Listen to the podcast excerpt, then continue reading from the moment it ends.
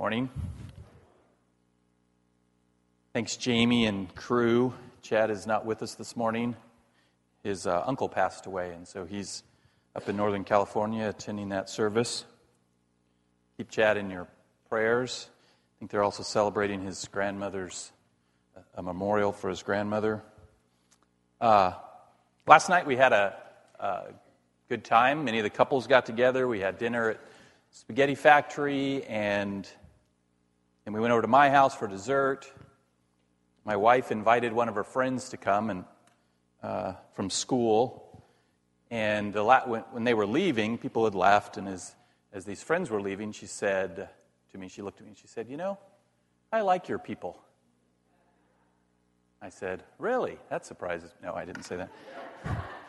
so, so just in that little thing, I think I think the people that in, engaged with uh, Debbie and Phil last night that was a that was, that was God working as, as they were engaged with the, the love of Christ in, in the midst of some really good desserts and stuff. That's what we want to be about. Over the past six weeks, we've been looking at, at engaging our world. During the first five weeks, we looked at, at the Holy Spirit, the Holy Spirit who empowers us, gives us the power to engage our world. We looked at what it means to be filled with the Spirit and what the Spirit does in and through our lives to help us engage our world. Then last week, we began to look at the life of John the Baptist. We saw that he and we, as believers, are chosen by God to engage our world.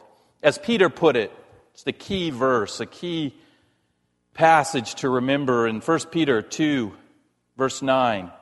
But you, speaking to the church, are a chosen race, a royal priesthood, a holy nation, a people for his own possession. We're God's people, that you may proclaim the excellencies of him who called you out of darkness into his marvelous light. Our job to proclaim his excellencies. It's a, it's a joy to tell the world of the great things God has done in the world and, and in our lives, to engage our world with, with the Son of God, Jesus Christ. So we've seen that, that we, like John before us, are empowered by the Spirit. We're chosen by God to engage our world. Certainly true of John. Remember, he was filled with the Spirit in the womb, in his mother's womb. Before he went forth into the world, before he ever engaged a single person, God prepared him, God chose him, God empowered him. Now we're going to move from what God did to prepare John, what God did to prepare John to engage his world, choosing him, empowering him, to see now, what does that result in? What does John actually do? How does John, a chosen, empowered man of God, engage his world? So, both this week and next, and maybe beyond. We're going to look specifically at John's ministry. Today, we'll spend most of our time in Matthew chapter 3, verses 1 through 10. My, my notes here say that Charlie read for you this morning. Charlie is not here, and therefore I forgot to ask him to read. So, would you turn in your Bibles with me to Matthew chapter 3, verses 1 through 10, and uh, I'll read them to you. I'm reading from the ESV translation. In those days, John the Baptist came preaching in the wilderness of Judea Repent, for the kingdom of heaven is at hand. For this is he who was spoken of by the prophet Isaiah when he said, The voice of one crying in the wilderness, Prepare the way of the Lord, make his path straight. Now, John wore a garment of camel's hair and a leather belt around his waist, and his food was locusts and wild honey. Then Jerusalem and all Judea and all the region about the Jordan were going out to him, and they were baptized by him in the river Jordan, confessing their sins. But when he saw many of the Pharisees and Sadducees coming to his baptism, he said to them, You brood of vipers, who warned you to flee from the wrath to come? Bear fruit in keeping with repentance and do not presume, presume to say to yourself, We have Abraham as our father. For I tell you, God is able from these stones to raise up children for Abraham. Even now, the axe is laid to the root of the tree. Every tree, therefore, that does not bear good fruit is cut down and thrown into the fire. So that's what we're going to be looking at today. This is really a, a summary of, of John's early ministry. We see John engaging his world in this passage. I think we see him engaging his world in three, three ways. Three ways I want to point out. And all of which focus on this need for repentance. Repentance. That's going to be our, our word for today. Repentance. And first, we see that John preached repentance. He preached repentance. In those days, Matthew 3 1. In those days, John the Baptist came preaching in the wilderness of Judea. John has been chosen and empowered by God. And now he comes to his world preaching a message. Now, it's important for us to understand who John's preaching to. We'll talk more about that in the second point, but let me mention it here. John's preaching in the wilderness of Judea. Who's he preaching to? Verse 5 says, then Jerusalem and all Judea and the region about the Jordan were going out to him. John's preaching to the people from Judea, I mean, from Jerusalem and Judea and the region of the, the Jordan. Jerusalem is the capital, the main city of Israel, Palestine. It's the heart of Judaism. Judea is the province or, or state that, that Jerusalem is, is located in. It's one of the provinces of Israel and, and the Jordan River.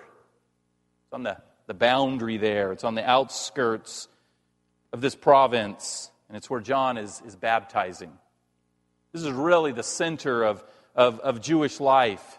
So, who is John preaching to? He's preaching to the Jews. He's preaching to people who've been, from, from young ages, taught the Word of God, taught about God. They, they know of, of Yahweh people who know the scripture, religious people. And what is he preaching to this group of Jewish religious people who know the word of God in the wilderness of Judea? He's preaching, repent, repent, for the kingdom of heaven is at hand. John engages his Jewish world with this message of repentance. And John's not the only one to preach repentance. He's the first in the New Testament. We have others. Many of the prophets preached repentance. But in the New Testament, John, in the tradition of those Old Testament prophets, preaches a message of repentance. But that message is carried on. Just in the next chapter, we'll find Jesus. We read in Matthew 4 17, From that time, Jesus began to preach, saying, Repent, for the kingdom of heaven is at hand. Sound familiar? Jesus preaching the same words, the same message of repentance. Then in the book of Acts, this is, you know, Jesus' ministry is done. The disciples have been trained up. They've been empowered with the Holy Spirit. They've been sent out. The book of Acts, chapter 3, verse 19, Peter says, Repent, that, therefore, preacher, Peter is preaching a sermon. Repent, therefore, and turn again, that your sins may be blotted out. Jesus, Peter, preached message of repentance. And in Acts 26, the end, almost the end of that period, 30 year period that takes place in the book of Acts, we find Paul speaking to King Agrippa about the message he, preach, he preached. He's given a little summary of the message he preached. A message, he says, we'll read, he received directly from God in a vision. He says, Therefore, this is Acts chapter 26, verses 19 and 20. Therefore, O King Agrippa, I was not disappointed excuse me, I was not disobedient to the heavenly vision, but declared first to those in Damascus, then in Jerusalem, and throughout all the region of Judea, and also to the Gentiles. Paul saying, everywhere I went, Damascus, my, you know, if you, if you know of Paul's ministry, he had three missionary journeys, went everywhere, declared to the Jews, to the Gentiles, that they should repent and turn to God, performing deeds in keeping with their repentance. Wherever Paul went, Jews, Gentiles, preached message of repentance. Repentance is a key part of the gospel message. Remember last week we talked about Paul and his, his obligation and ambition to preach the gospel wherever he went. Well, he preached the gospel of repentance. Now, before we go any further, we need to understand what we mean by biblical repentance. What does it mean to repent? What does John and Jesus and Peter and Paul mean by repent? Unfortunately, in today's church, we tend to shy away from the idea of ideas of sin and therefore the idea of repentance. Repentance brings to mind the, the images of people on the street corners with signs reading, Repent, the end is near. But our cultural aversion to repentance can't stop us from understanding, from preaching, from exploring the, what it means to repent.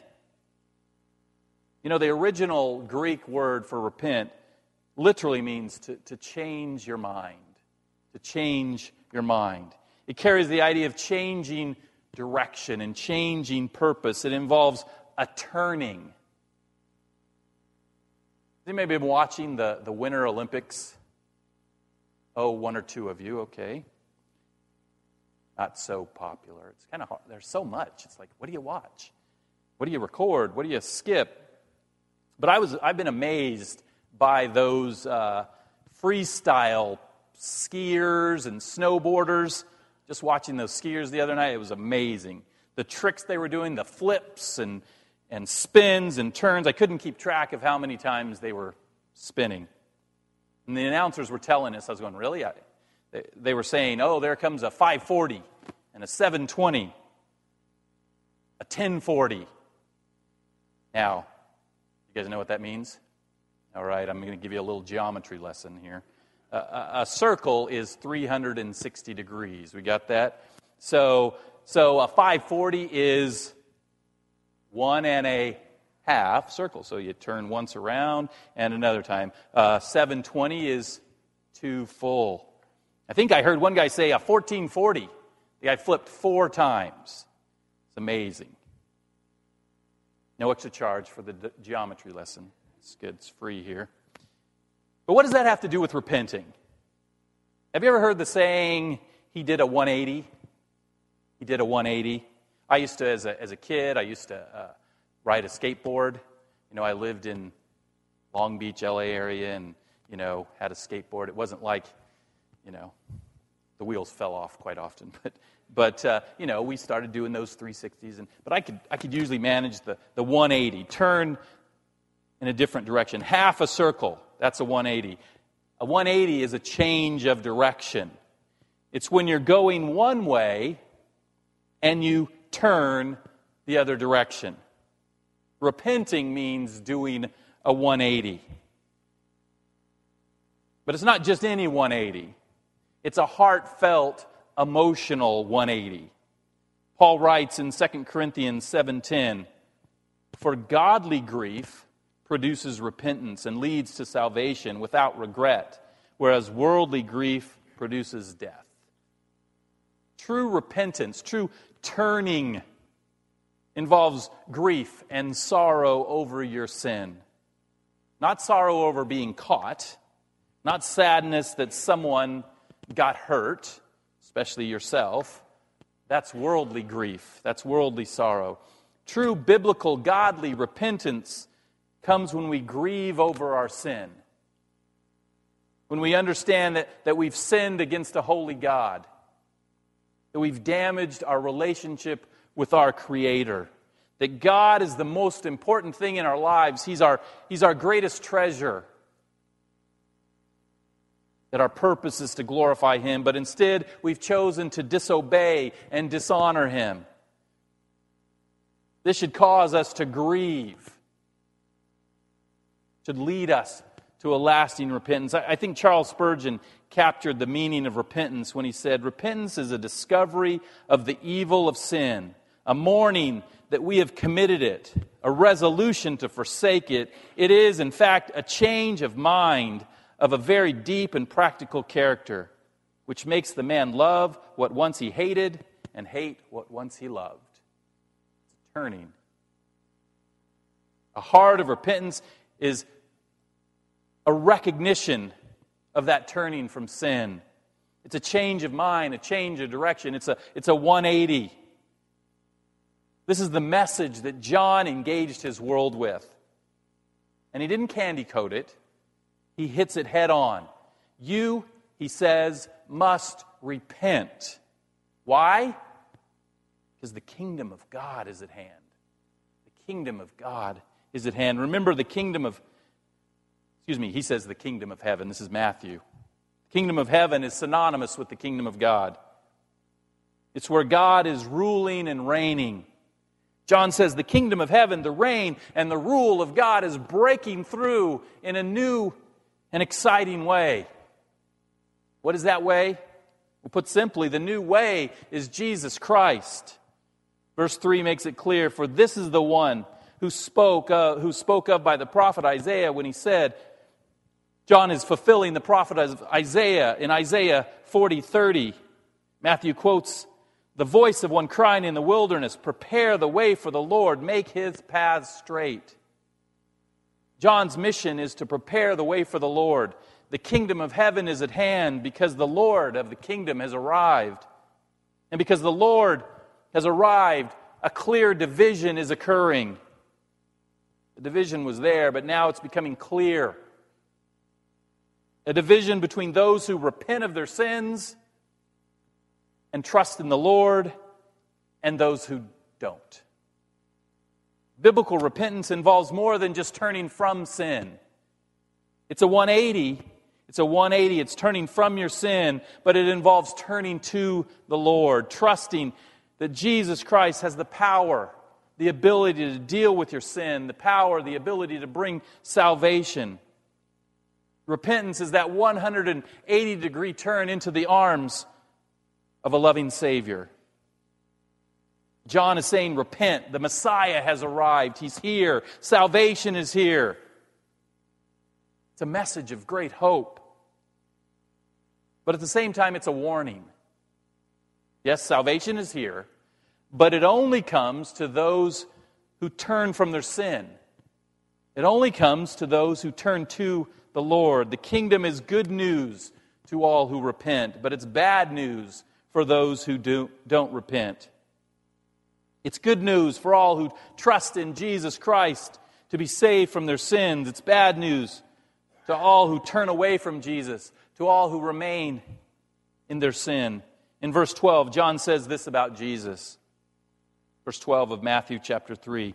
His winnowing fork, winnowing fork is this, this tool used to separate the wheat from the chaff, as we'll see.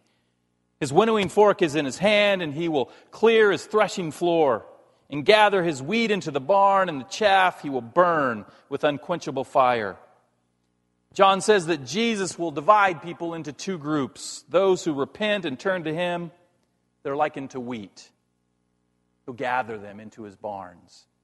But those who don't repent are likened to chaff. It's the part of the wheat that's worthless. They'll be burned in an unquenchable fire.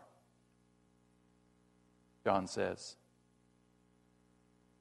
Now, before we go on, I need to make two things really clear. Two things about repentance that we can get confused about. First, we've said that repentance is turning from sin and turning to Christ. And this is true. But some people have taken that to mean that they, they have to clean up their act before they come to Christ. But that is untrue. In fact, it's impossible. We don't have the power, we don't have the ability, we don't have the inclination to rid our lives of sin. Repentance is that initial turning from sin and turning to God, and, and even that is a gift of God. In Acts chapter 11, 18, in Acts chapter 11, verse 18, after Peter reports God's work among the Gentiles, we read this the response of those he's reporting to. When they heard these things, they fell silent, and they glorified God, saying, Then to the Gentiles also God has granted repentance that leads to life. God gives repentance. God grants repentance. God, the Holy Spirit, remember, is the one who convicts of sin. With no Holy Spirit convicting the world of sin, there would be no repentance.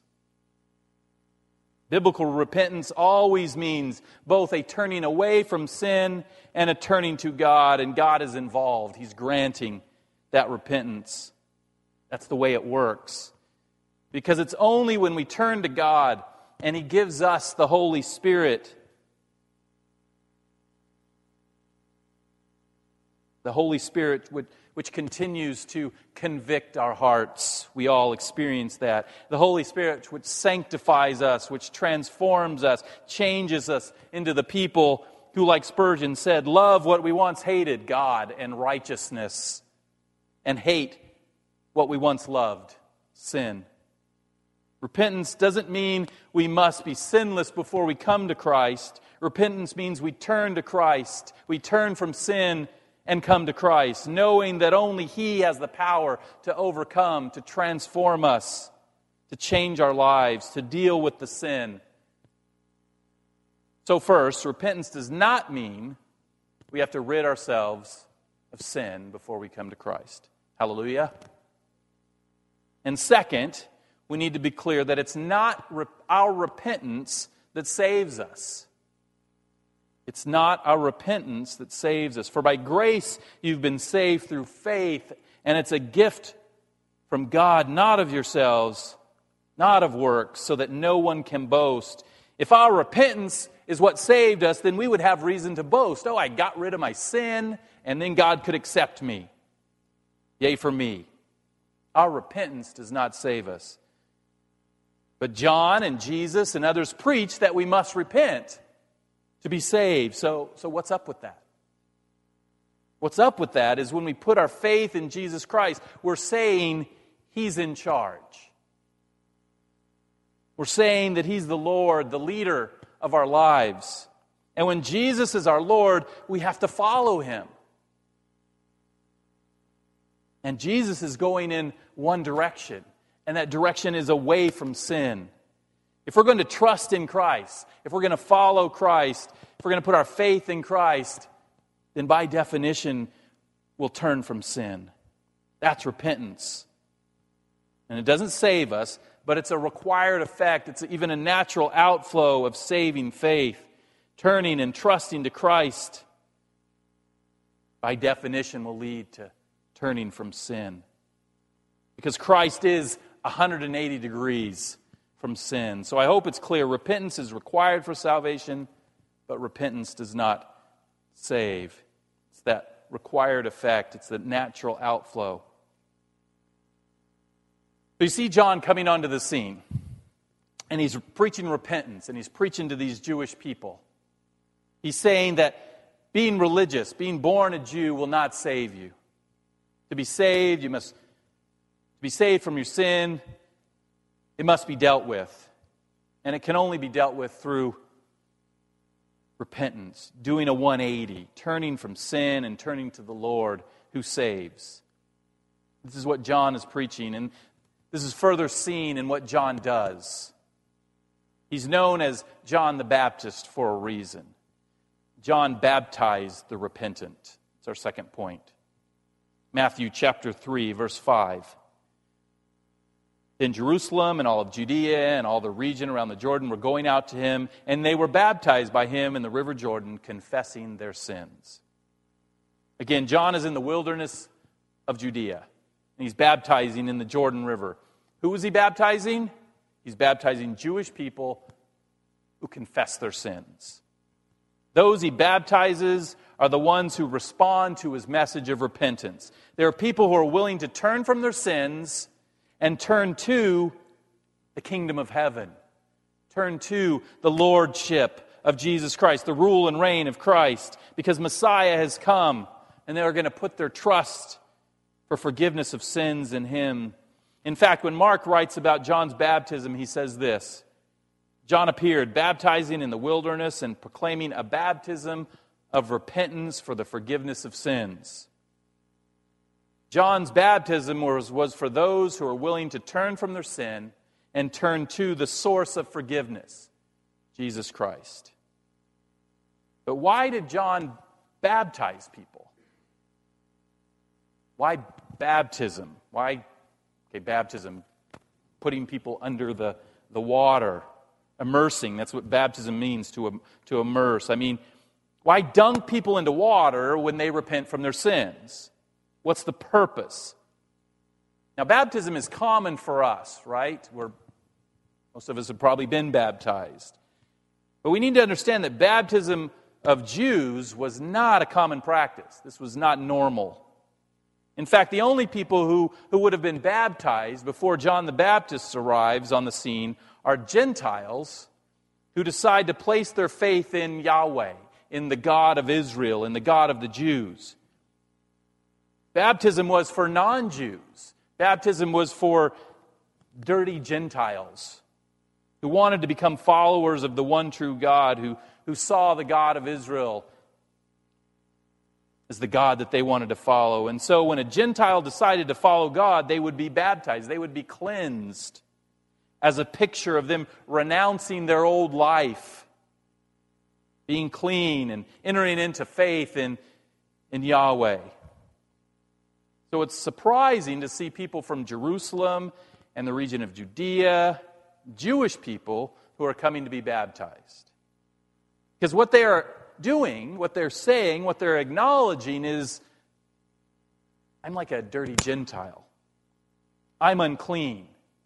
I need to confess my sin. I need to repent and, and place my faith in Yahweh. Basically, they're saying, My Jewishness doesn't guarantee me anything before God.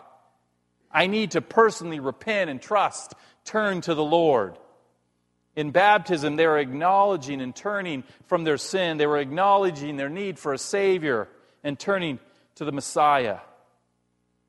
So John was engaging his world with a message of repentance and salvation. Repentance from sin and salvation in the Lord. And to outwardly symbolize that, to outwardly symbolize what had taken place in the heart of those who received his message, John would baptize them, cleanse them.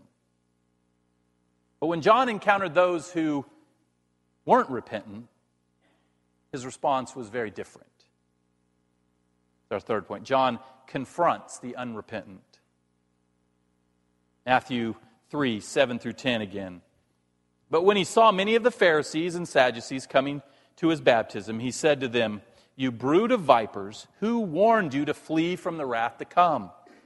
Bear fruit in keeping with repentance. And do not presume to say to yourself, We have Abraham as our father. For I tell you, God is able from these stones to raise up children of Abraham. Even now, the axe is laid to the root of the trees. Every tree, therefore, that does not bear good fruit is cut down and thrown into the fire. Okay, John, great ministry skills. Why, why so harsh? Who were these Pharisees and Sadducees anyway? What was John's problem with them? Well, as most of us know, especially from the study of Jesus' life and his, his encounters with these same guys, these guys were the main religious leaders of the day. Two different Jewish religious sects. And these sects didn't agree on a whole lot. The Pharisees were more of the conservatives, the, the Sadducees more of the, the liberals of the day. But one thing they did agree on was that, that who they were, Jews, and what they did, keeping the law, could earn them favor, could earn them righteousness before God. So they come out to John's baptism. It's not clear if they actually wanted to be baptized. I would say probably not. They were just checking it out. And even if they did want to be baptized, some translations say they came out to be baptized. It wasn't because they had repented, but for some selfish reason. Maybe they were trying to cash in on John's popularity. John was becoming quite the popular guy in his day, even though he called people snakes. But anyway, John looks at them and says, You brood of vipers. Literally, what that means is, you are the offspring of snakes. Your mom and dad are snakes. That's good stuff. Not, not complimenting them, John apparently hadn't read Dale Carnegie, How to Win Friends and Influence People. It was not on his shelf. John doesn't pull punches. Like Jesus would shortly do, he confronts. Remember, Jesus calls these guys whitewashed tombs. He confronts, John confronts these religious hypocrites. What he's saying is, your way of living, your way of teaching is breeding condemnation for all kinds of people, for those that are following after you. Are religious leaders and you're causing people to think there's, there's something they can do or something they, can, they have in themselves to merit God's righteousness. That's why in verse 9 he says, Do not presume to say to yourselves, We have Abraham as our father. Abraham, the, the father of the, the Jewish people. In other words, don't presume to say, We're descendants of Israel. We're God's chosen people. John says, whoop de doo. He didn't. I think he might have said that, but big deal. God can make children of Israel out of rocks. That is not important. He says the axe. I mean, there's a picture. John is using a, a picture here.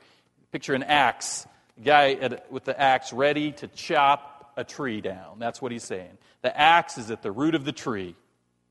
There's no fruit in keeping with repentance in your life, and you will be cut down. You think your standing before God is, is based on who you are, your family heritage. You think your Jewishness, being a, a descendant of Abraham, is what makes you right before God. But that can't save you. You have not turned from your sin. You've not turned to the Lord. You're trusting in yourself you're trusting in your sinful self. You have not repented. John engaged his world by preaching repentance. Turn from sin and turn to the Lord. And then he engaged his world by baptizing those who truly repented and confronting those who didn't. That's John. That's what he did. That was his his ministry. So, what, what can we learn from John? What can we learn from John today as we seek to engage our world? What's the application for us? I'd like to point out, out two. First, I think this needs to be said. I think it's the obvious application for those who've never put their trust in the Lord. Maybe you're like the Pharisees, the Sadducees. Maybe you believe that because of who you are, because you're an American, because of you were born into a Christian family. That earns you God's favor. You can earn your righteousness. Maybe you're relying on, on this family and your religious practices for your salvation. Or maybe you never understood what it means to truly put your trust into Jesus Christ. And today, as the word went forth, as we read in Matthew, as we saw John preach and, and Jesus repeat the same words, and the Apostle Peter and the Apostle Paul talk about this idea of repentance, the application becomes clear. Repent, for the kingdom of heaven is at hand. Jesus has come, He's died in your place, and your response must be one of repentance, confessing and turning from your sin, grieving over your sin, understanding that your sin is, is, is, a terrible thing. And it's only through the death of Jesus Christ that you will not suffer, trusting in that death, that you will not suffer the penalty you deserve.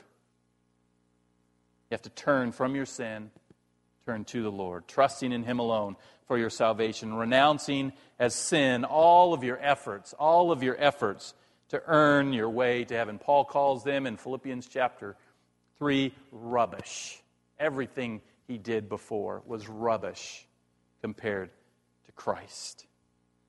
Application repent and be saved. Repent and be saved. That's the first application. And if there's this is something that you'd like to do this morning, you've come to understand what it means to truly repent and be saved, I'd, I'd encourage you to talk with someone about that, engage someone with that. If you need help with that or a better understanding of that, talk to me or, one of our leaders here at the church. We want to help you repent and be saved. Now, the second application is for those who have repented, those who have turned from sin and given their lives to Jesus Christ, those who God has chosen and empowered to engage their world. That's what this series is about. So today we want to learn what, what did we learn about engaging our world from John the Baptist? We could say we learned that, that we need to preach in the wilderness near a river so we could baptize people really quickly. And we need to wear camel hair garments, eat bugs and honey. And if you encounter unrepentant religious leaders, you need to call them out. Tell them their mom and dad are snakes. Maybe the application then is for us to, to gather a group of people, put some camel suits on them, and send them out to the Colorado River, find some bugs and some unrepentant religious leaders. Any volunteers for that mission? That's one approach. It's one thing we could do. No volunteers, okay. Maybe there's a, a different application, something that fits into our world. Maybe we need to think about John's message and bring that into our world. John engaged his world with a message of repentance and salvation. And this is where I believe our, our application lies.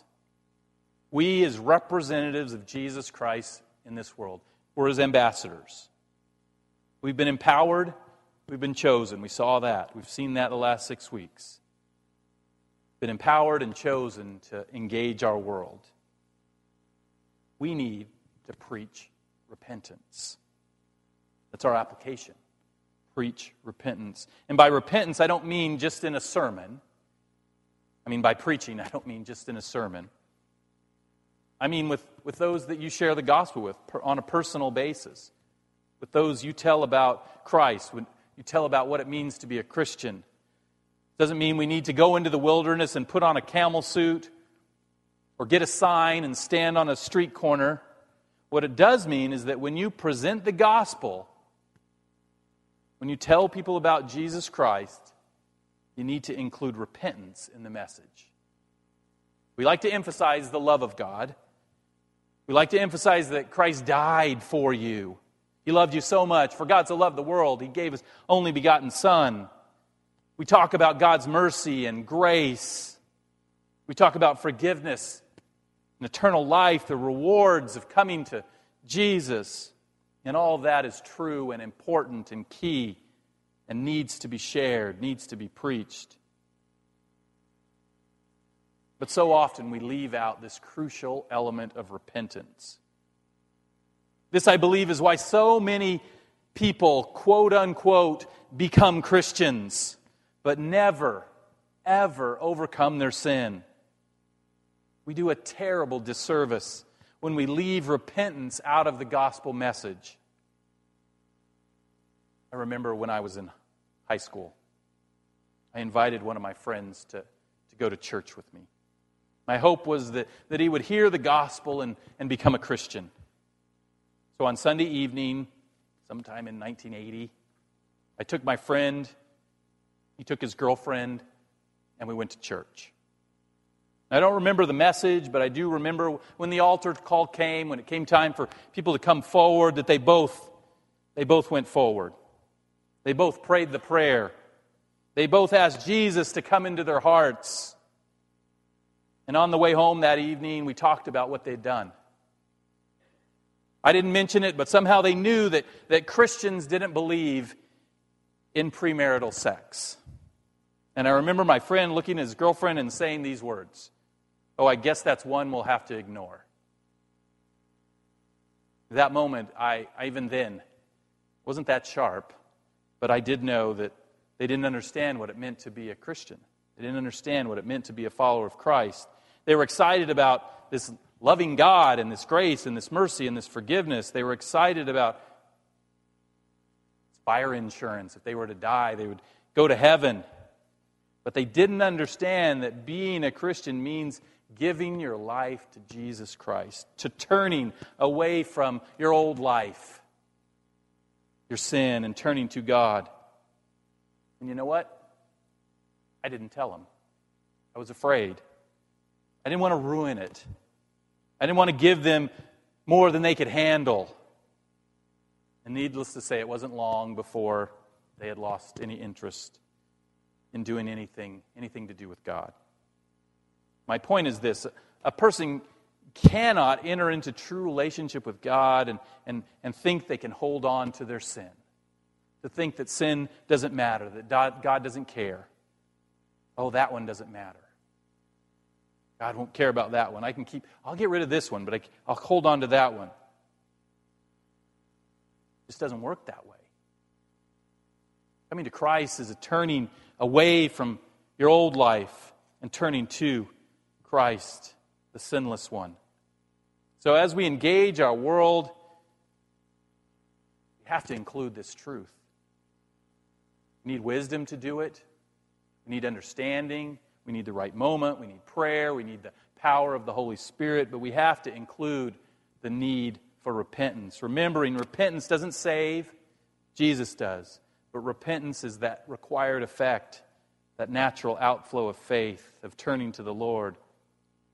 So when we engage the world with the gospel of Jesus Christ, when you engage the world with your testimony, when you engage the world with John 3:16, when you engage the world with the Roman road, the four spiritual laws, however you share your faith, don't give a partial weak gospel.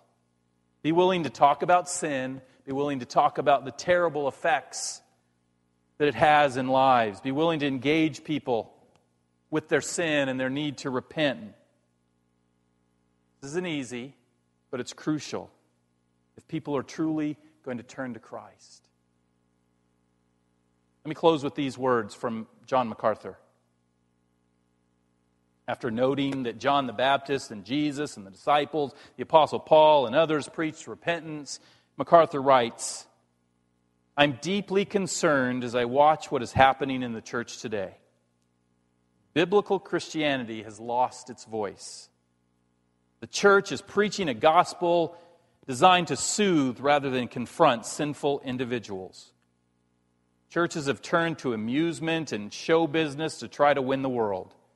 Those methods may seem to draw crowds for a season, but they're not God's methods, and therefore they are destined to fail. In the meantime, the church is being infiltrated and corrupted by professing believers who have never repented, never turned from sin, and therefore never really embraced Christ as Lord or Savior. We must return to the message God called us to preach. We need to confront sin and call people to repentance, to, to a radical break with the love of sin and a seeking of the Lord's mercy. We must hold up Christ as Savior and Lord, the one who frees his people from the penalty and the power of sin. This is, after all, the gospel he's called us to proclaim. And I would add to MacArthur's word that this is the gospel that we are chosen and empowered and, and called to engage our world with a gospel of love and forgiveness and grace and mercy, but of turning. Turning from your old self and giving yourself to Jesus Christ, of repenting of your sin. Would you pray with me this morning? Father God, Lord, I pray for us. I pray for those who have yet to repent, who are never truly turned from their old life, or trying to live on a fence or something, trying to come to church, but truly have never turned and followed you, turned that 180, that, that direction completely away from their old life and turned to you, the sinless one, repented of their sin. I pray that they wouldn't leave this place without coming to you in true repentance, giving your life, giving their life to you. Lord, and I pray for us as a church, that we would be a church that preached repentance, not, not just from the pulpit, but in our individual lives as we encounter people, as we share the love of Christ, we would also share his hatred of sin. People would know who you truly are. You're a God of love and of grace and of mercy. But you're also a God that, that hates sin. You're a holy God. People are going to come to you, they have to turn from their sin and follow hard after you. Pray we'd be able to do that as your representatives in this world. In Christ's name.